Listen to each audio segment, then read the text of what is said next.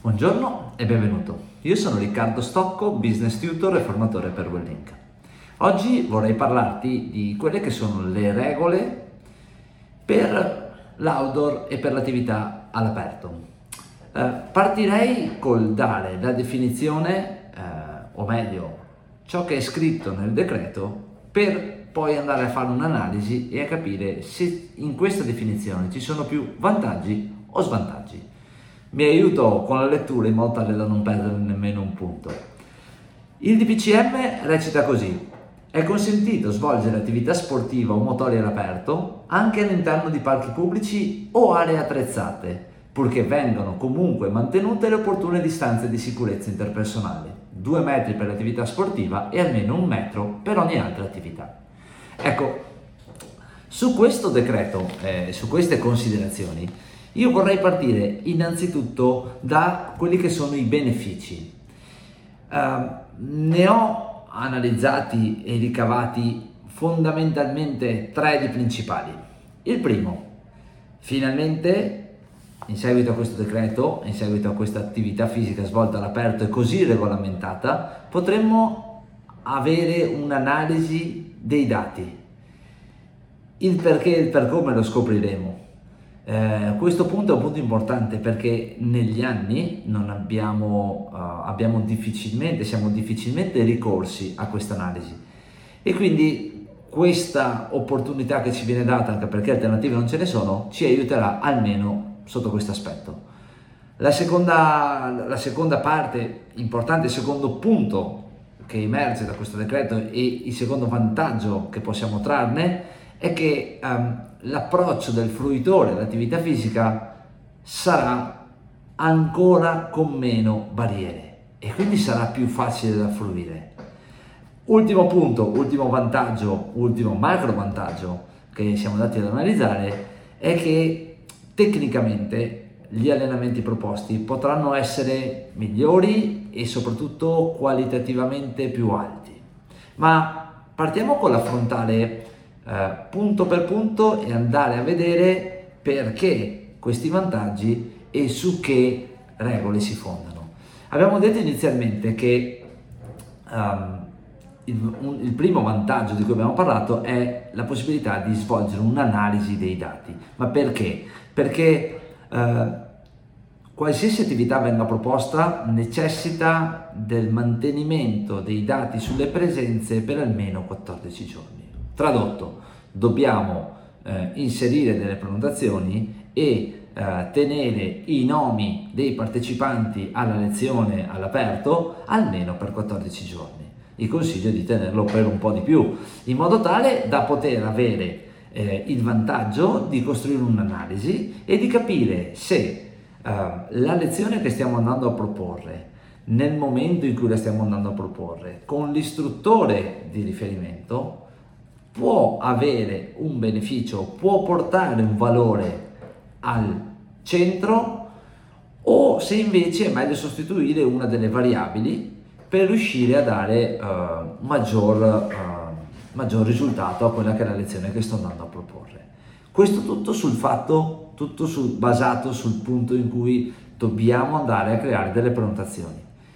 Una volta analizzate se eh, la lezione che stiamo andando a proporre è una lezione valida che porta dei risultati, tenere questi dati nel tempo ci permetterà di andare a crearci delle curve di andamento di quello che è l'attività proposta per andare a capire la stagionalità, se in linea con le stagioni precedenti, se um, necessitano queste lezioni di piccole modificazioni per renderle più um, vantaggiose, se invece uh, è meglio replicare una lezione piuttosto che un'altra, ecco, queste sono considerazioni che possiamo andare a fare se e solo se abbiamo dei dati su cui andare a fare eh, riferimento.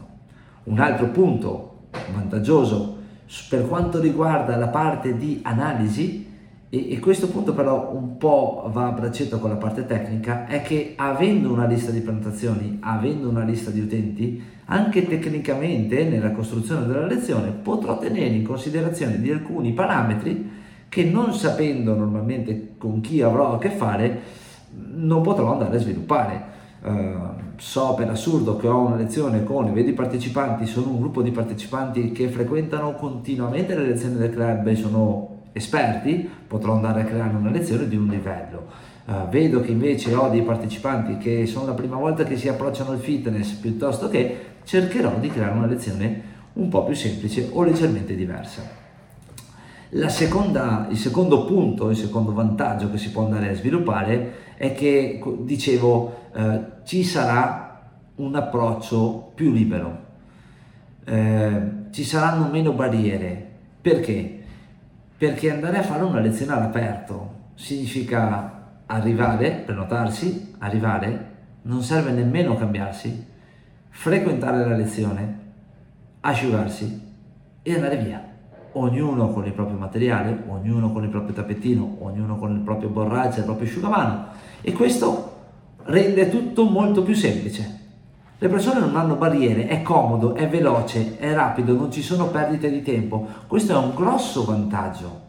Soprattutto la distanza che c'è tra le persone, quei due metri durante l'attività fisica, sono un vantaggio perché le persone non si sentono ehm, troppo vicine, non si sentono oppresse oppure condizionate da quello che è il livello di attività del, del, um, dell'altro utente che posso avere attaccato, ecco, questi due metri, questa libertà, questa semplicità di fruizione saranno e sono un grosso vantaggio nella pratica uh, dell'attività outdoor, anche perché uh, se ci pensiamo bene uh, è difficile andare a creare, andare a fare compere di gesti tecnici parliamo di una qualsiasi tipo di attività a meno di due metri di distanza, non sono cose nuove quelle che ci stanno chiedendo, sono semplicemente delle regole che con un'analisi attenta e con una voglia di trasformare eh, una regola in opportunità possiamo trarre dei grossi vantaggi da queste.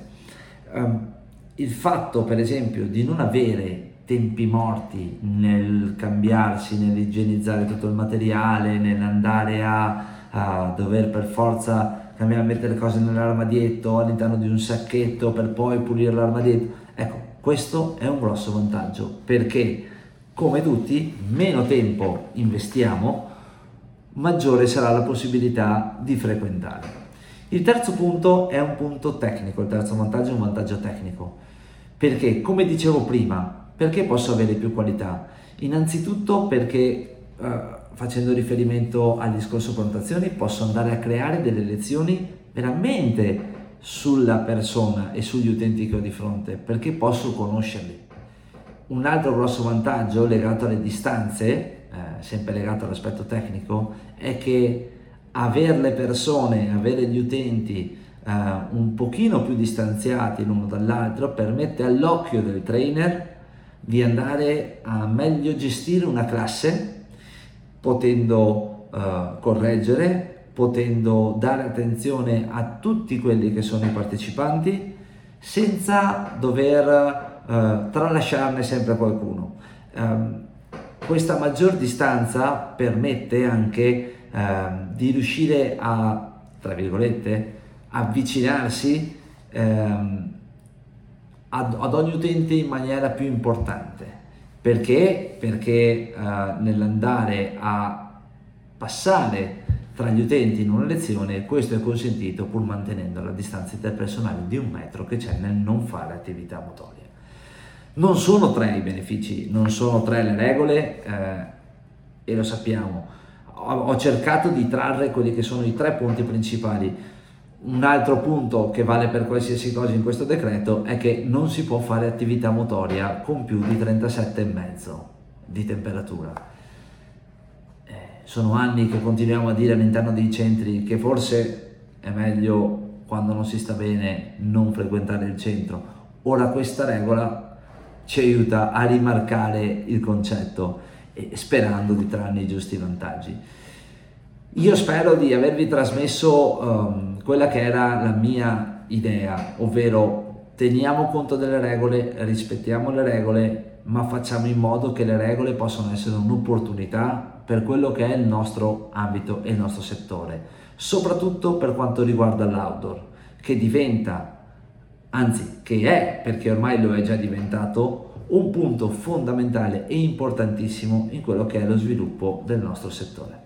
Io con questo ti ringrazio e ti do appuntamento al prossimo webinar. Ciao!